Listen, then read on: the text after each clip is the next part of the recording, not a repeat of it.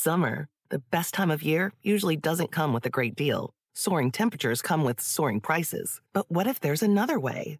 With IKEA, your summer plans can last longer than two weeks of vacation and be more affordable. Here, everyone can have lounge chair access, no reservations needed. From affordable outdoor furniture to stylish accessories, we have all the essentials you need to soak up summer in style, no matter the size of your space. Start planning a better summer with IKEA. It's your outdoor dreams inside your budget. I first started running about 15 years ago as a way to quit smoking. Back then, my running clothes were very Rocky Balboa. So, sweatpants, sweatshirt, Anyone who goes hiking or trail running knows that it's a lot easier and a lot more fun when you're wearing the right gear.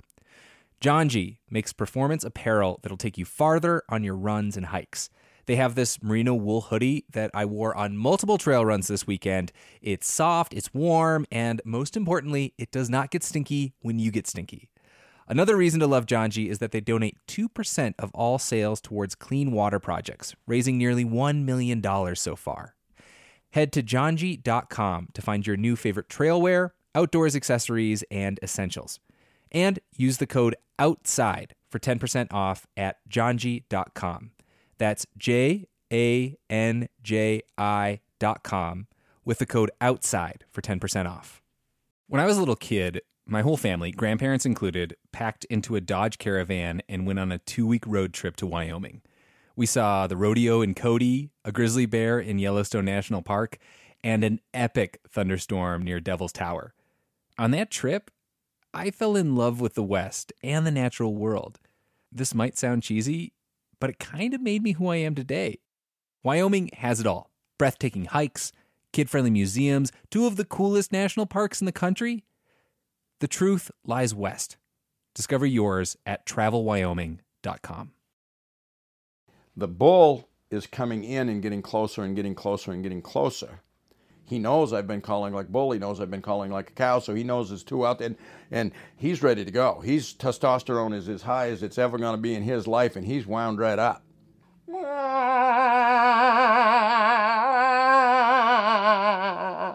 Like that. This is Brad Varney. There's a lot I could tell you about Brad, but the most important thing you need to know is Brad is a moose whisperer. And his skills are in demand. He can speak their language, he can disguise himself as a moose, and he engages them in romantic three ways in order to lure them out of the woods back to his place. But what happens when you're in the middle of a love triangle with two 1,000 plus pound wild animals? We're going to find out. From New Hampshire Public Radio, this is Outside In, a show about the natural world and how we use it. I'm Sam Evans Brown.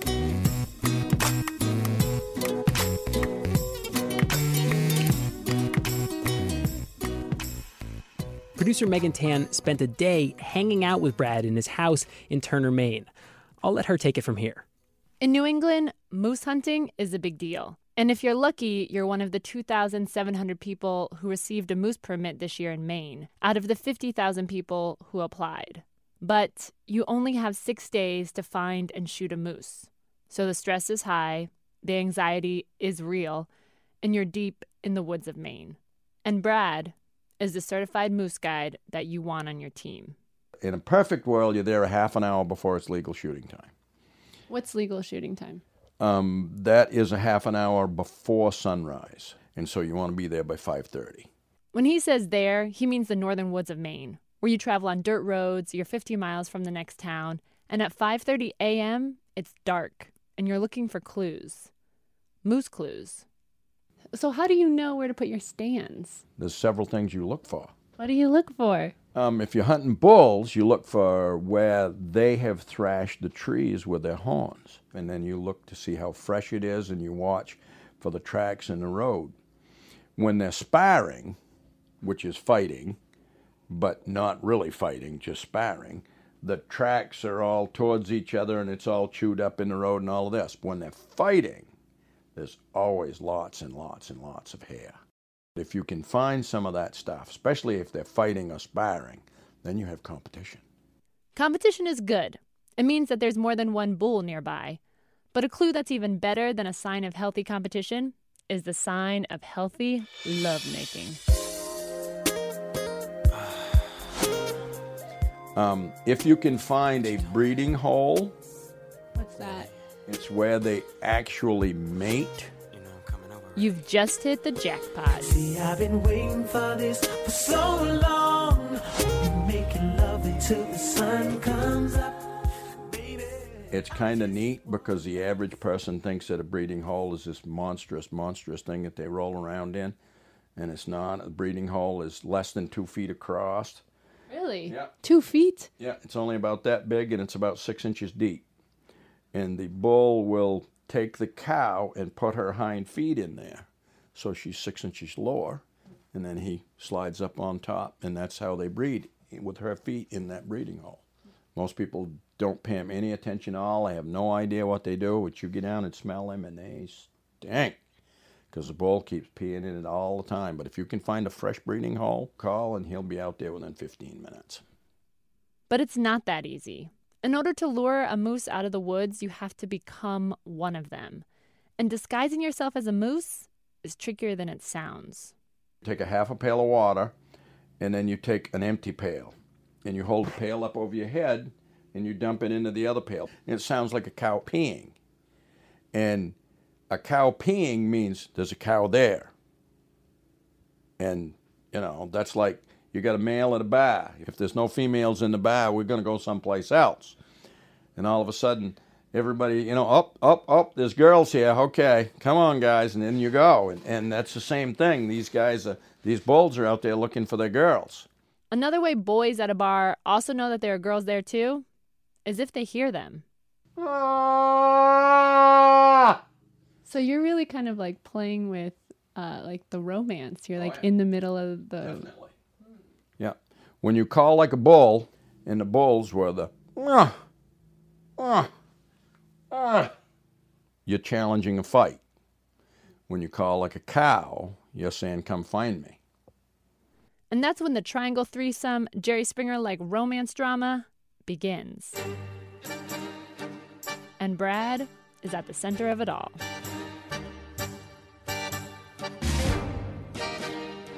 I had a cow and a bull talking to me for 15, 20 minutes. Um, the bull was hooking trees and slamming stuff, which is talking. And the cow was whinnying, and the bull would grunt, and I was talking to the cow, and I was talking to the bull, and I got talking just to the bull, and the cow got really upset. How do you know? Oh, listen to him. Believe me.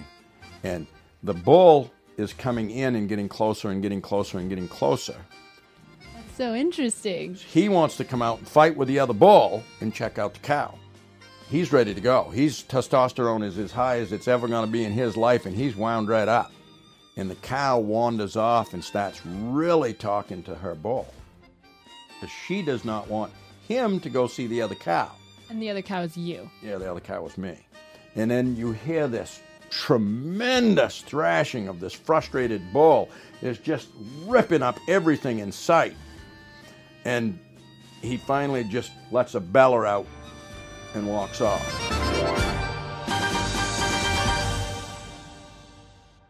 It sounds like a soap opera. like, Yes. For Brad, being caught in a moose love triangle makes for a great story. But for the hunters he's with, what just happened was bad news. Because what the hunters want, all they want, is for a moose to come out into the open. And in this case, they didn't even get to see a moose. And this could happen every day. It could happen right up until the fifth day, the last day. And for people who have waited years, I'm talking 20 years to receive a moose permit, this is the fear that sits in the back of their head that they don't want to face. The possibility of not seeing a moose, the possibility of not shooting a moose, the possibility of shooting at a moose and missing. If any of that happens, then there goes your trip. There go all of those years of waiting, all of your time and money gone, which can stress hunters out. So, as much as moose guiding is about finding a moose, it's more about managing the people and their expectations than it is about managing a wild animal.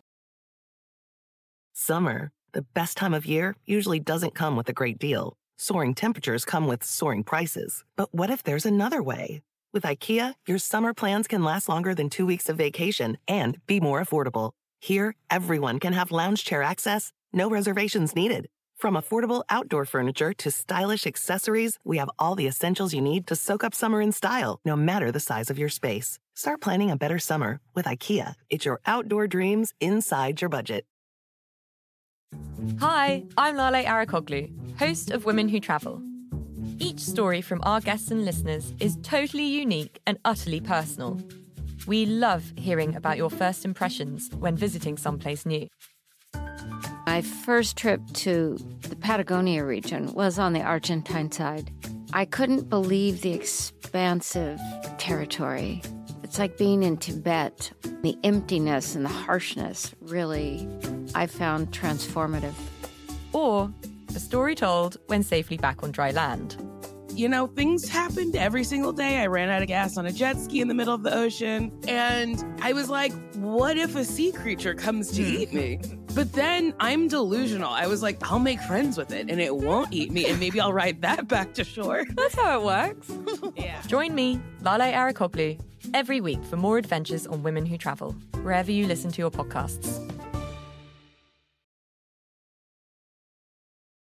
I had a guy that uh, he and his wife both had a cow permit, same zone, same week. And he was getting a little frustrated. He wasn't seeing as many moose as he wanted to. He wanted to shoot it Monday, two of them. But uh, when we were out there, I'd see some birds. I'm like, okay, just step out and shoot this bird. I'm not interested in birds. Well, it's okay, just step out. I'm going to step out and shoot it. So you step out and shoot it.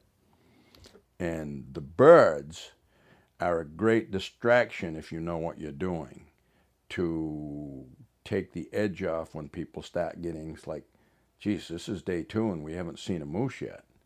Shooting birds also serves another purpose. It lets Brad know whether his hunters have the chops and the skills to take down a moose with one shot. So, the couple he was talking about, after several days of shooting birds, they have three days left to find a moose. We hadn't gone a quarter of a mile from where we were calling. It was up on a monstrous hill. And he goes, two cows right there.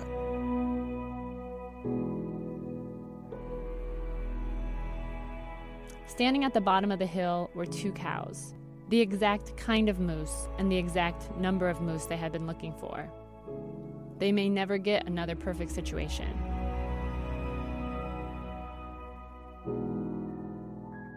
And if you look up as a guide and you see what you're looking for, and you see that the people you're guiding have seen what you're looking for and they're getting ready to shoot, it's instantly like, okay, just calm down and make a good shot. And I stepped out and was watching him and was watching the cow, picked up my gun, didn't load it, but was watching him in the scope, watching the cow in the scope.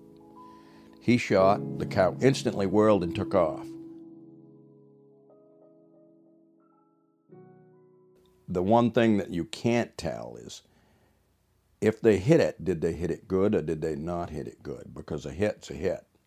When a moose runs off, I like to give them 15 minutes, which makes the people that you're guiding very upset. It's like, just sit down, have a sandwich. Come on, let's go have a sandwich. And we got back in the vehicle because we were on a little hill and we drove down to where it was. And there was no blood, no hair. And I says, Well, in 10 minutes it's going to be dark. And she's like, Okay. So I brought down a flashlight, and we're in an area where the grass is four feet tall. And yes, up there, there's moose tracks everywhere.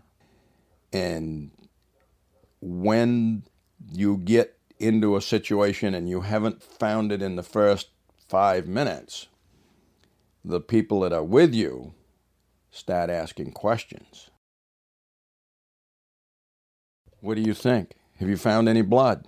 Are you sure that's the right track? Are you sure it went this way? And we hunted for probably a half an hour, and it was well after dark at that point. And we got back into the vehicle, and I said, We'll go home, we'll come back in the morning.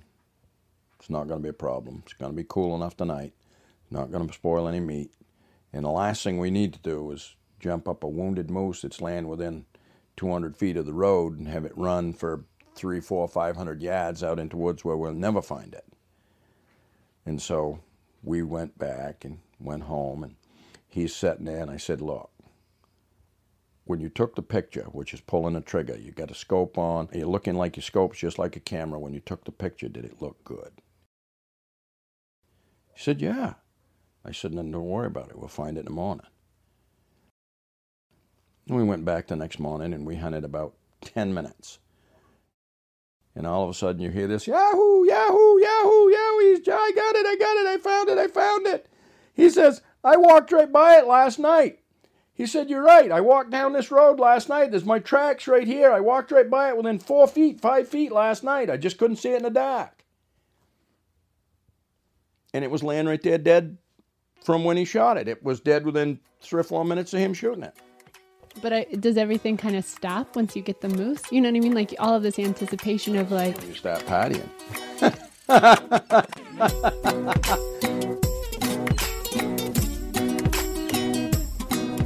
But for Brad, parties don't happen all the time. His phone isn't ringing off the hook. He gets calls from hunters about once every other year. But making a ton of money isn't what it's all about for Brad. He just loves being out there, acting as a medium between these wild animals and the people who are looking for them. So, just like the 47,300 people who didn't receive their moose permit this year, when he does get the call, it's worth the wait.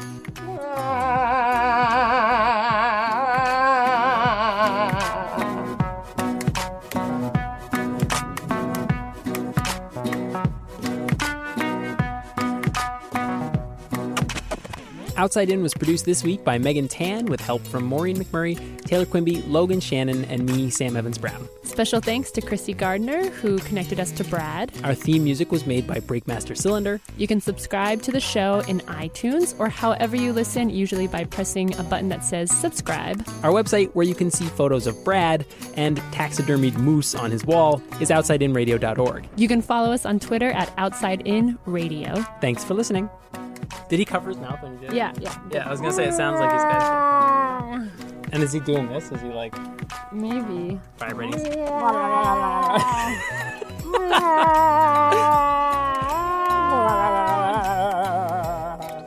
guys nailed it.